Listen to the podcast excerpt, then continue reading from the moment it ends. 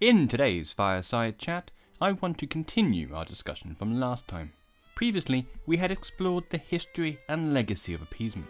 Today, we are going to explore his downfall and the rise of Winston Churchill. When we left Chamberlain last, he had told the House of Commons that he was uncertain what role he would play in the war.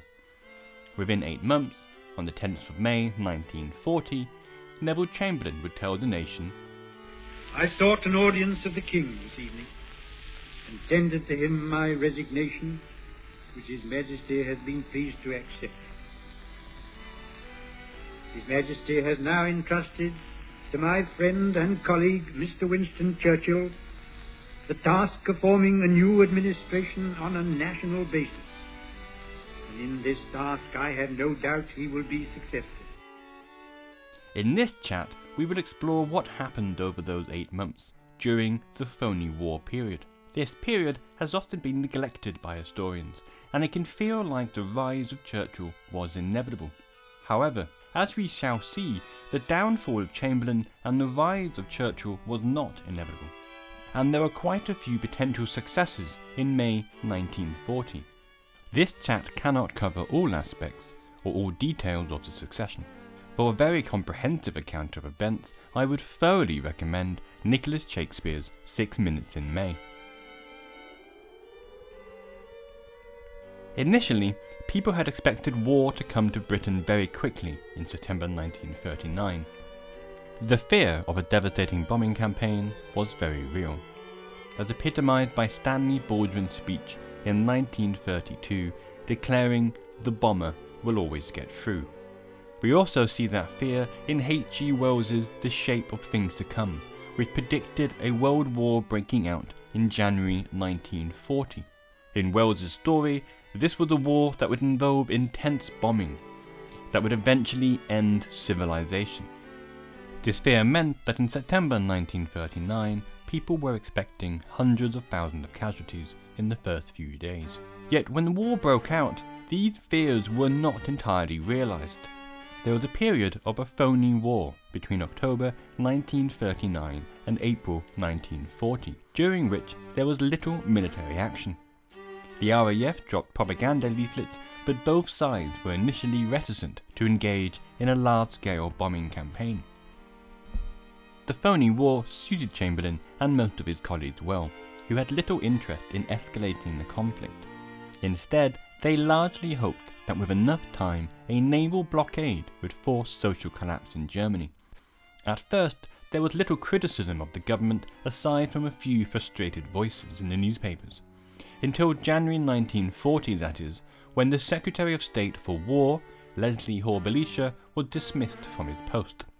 Hore Belisha was a remarkably popular politician who was famous for always giving the press a good headline, and he was famous for his transport reforms during the interwar period, which included the Belisha beacons that still exist today.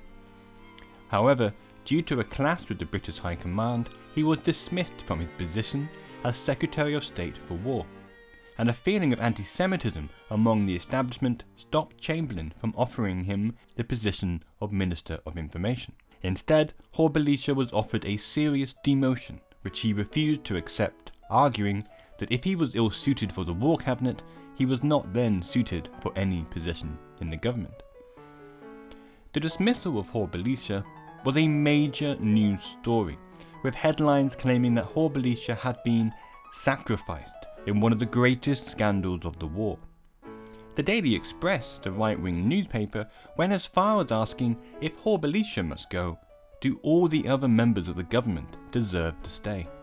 Although this episode has been dismissed by historians such as Paul Addison as a media sensation, it did seem to represent a real shift in the press's mood, which became increasingly critical of the British government and its inability to effectively prosecute the war. The press's frustration was reciprocated by the Prime Minister, who became progressively hostile towards what he called the vile press and its anonymous journalists. In early April 1940, Chamberlain still felt politically confident despite the frustrations in the press. He confided to his sister that luckily I am still in a strong enough position to treat them, the journalists, with the contempt they deserve. That hubris was also reflected in his public appearances, when he infamously claimed that the lack of military activity during the phony war meant that Hitler had missed the bus. Within a week, Germany invaded Denmark and Norway in overwhelming force. Although British troops were sent to Norway in the hope of liberating it, the campaign was a major disaster for the British. From the outset, confusion had emerged over the reporting of the Norwegian campaign, and in early 1940 there were conflicting reports in the press, and snippets of news had created the false sense of victory, with newspapers publishing misinformed reports praising British military victories in Bergen and Narvik. When the truth was revealed, a sense of betrayal emerged in the press, which seemed to only add to a mood, both within Parliament and outside, that would result in the biggest political crisis of the war thus far. The failure led to the infamous Norway debate on the 7th and 8th of May 1940. Normally, a parliamentary challenge would not threaten a Prime Minister with an overwhelming majority, but there was a pervasive feeling in the House that this disaster in Norway was evidence of the government's growing incompetence. Leo Amery, a conservative politician, famously led the charge against Chamberlain. As a journalist, Amery knew how to make excoriating political attacks worthy of the front page. Quoting Oliver Cromwell, he told the government, You have sat too long here for any good you have been doing. Depart, I say, and let us have done with you. In the name of God, go. Chamberlain still seemed rather unperturbed, and with characteristic hubris, he dismissed Labour's call for a division with another ill advised speech. I accept the challenge, he told the House. I welcome it indeed. At least we shall see who is with us and who is against us, and I call on my friend to support us in the lobby tonight. Chamberlain had fewer friends than he had realised once the votes were counted. Although the government technically won the vote by 81, it was a moral defeat that Chamberlain normally had a majority of 213. Still, Chamberlain remained eager to try to retain his post even after defeat. However, after it became clear that Labour would not serve under him in a coalition government, he finally decided to resign. But despite how events are often portrayed, Churchill was not everyone's first choice. Chamberlain himself preferred Lord Halifax, partly because Halifax was a fellow appeaser, but also because Churchill was seen as a divisive figure in the Conservative Party, known for being opportunistic. Other contenders for Prime Minister included Leo Amery and even Anthony Eden. Newspapers offered their own choices for successors. Some supported Halifax's ascension, some suggestions in the papers, though, appear in hindsight slightly bizarre. The Daily Mail on the 10th of May came out in support of David Lloyd George, with its political correspondent asking, Is Lloyd George too old at 77? The article claimed not, arguing that Lloyd George has not lost any of the qualities that made him a brilliant First World War leader. Any youth and energy, the paper argued, could come from his war cabinet. In some ways, Churchill was picked out of luck. According to his own memoirs, during a private meeting with Chamberlain and Halifax, Halifax ruled out himself as a potential candidate because, as a member of the House of Lords, he would only ever be a figurehead. Chamberlain had tried to dismiss Halifax's concerns by asking Churchill if he could see any reason why, in these days, a peer should not be a Prime Minister. The historian Jonathan Schneer has argued that this was a clever ploy to trap Churchill.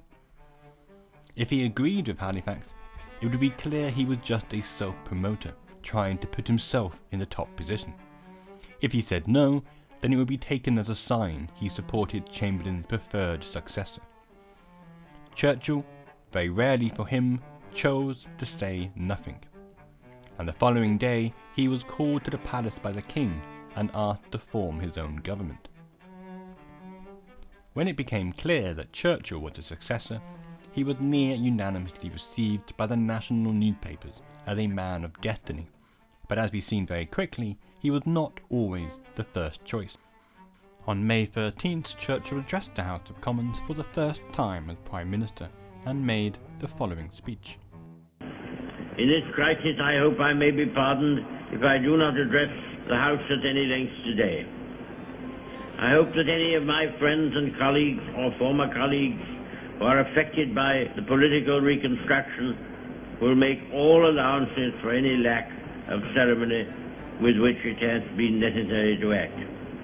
I would say to the House, as I said to those who have joined the government, I have nothing to offer but blood, toil, tears, and sweat.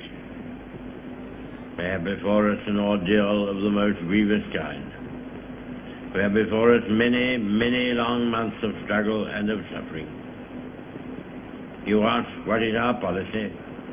I will say, it is to wage war by sea, land, and air, with all our might, and with all the strength that God can give us, to wage war against a monstrous tyranny never surpassed in the dark and lamentable catalogue of human crime. Churchill was aware when he gave that speech that he had little support among the Conservatives, and thus he asked Chamberlain to remain in government, to be the Lord President of the Council, and Chamberlain would loyally serve the new Prime Minister, but ill health meant that this was a short-lived appointment. The previous year, Chamberlain had told the House of Commons that whatever role he would play in the war, I trust that I may live to see the day when Hitlerism has been destroyed. He would not. Diagnosed with stomach cancer, Chamberlain would die on the 9th of November 1940. As seen then, the rise of Churchill was not as inevitable as we often think, nor was the downfall of Chamberlain. Although Churchill claimed that Chamberlain's struggle to avoid a war would stand him in good stead as far as what is called the verdict of history. This, as we saw last time, was not the case, partly because Churchill himself wrote that history. History will be kind to me, he said, for I intend to write it. The history he wrote was not kind to his predecessor. If you want to learn more about Chamberlain, I would strongly recommend reading the works of Frank McDonough and Iain Macleod. More recently, Jonathan Schneer has published a really thoroughly engaging account of Winston Churchill and his war cabinet. For any A-level students listening, Peter Neville's Neville Chamberlain A Study in Failure remains a really engaging and useful account, summarising his life quite succinctly and contains a series of good introductory exercises to explain some of the issues Chamberlain faced in his life.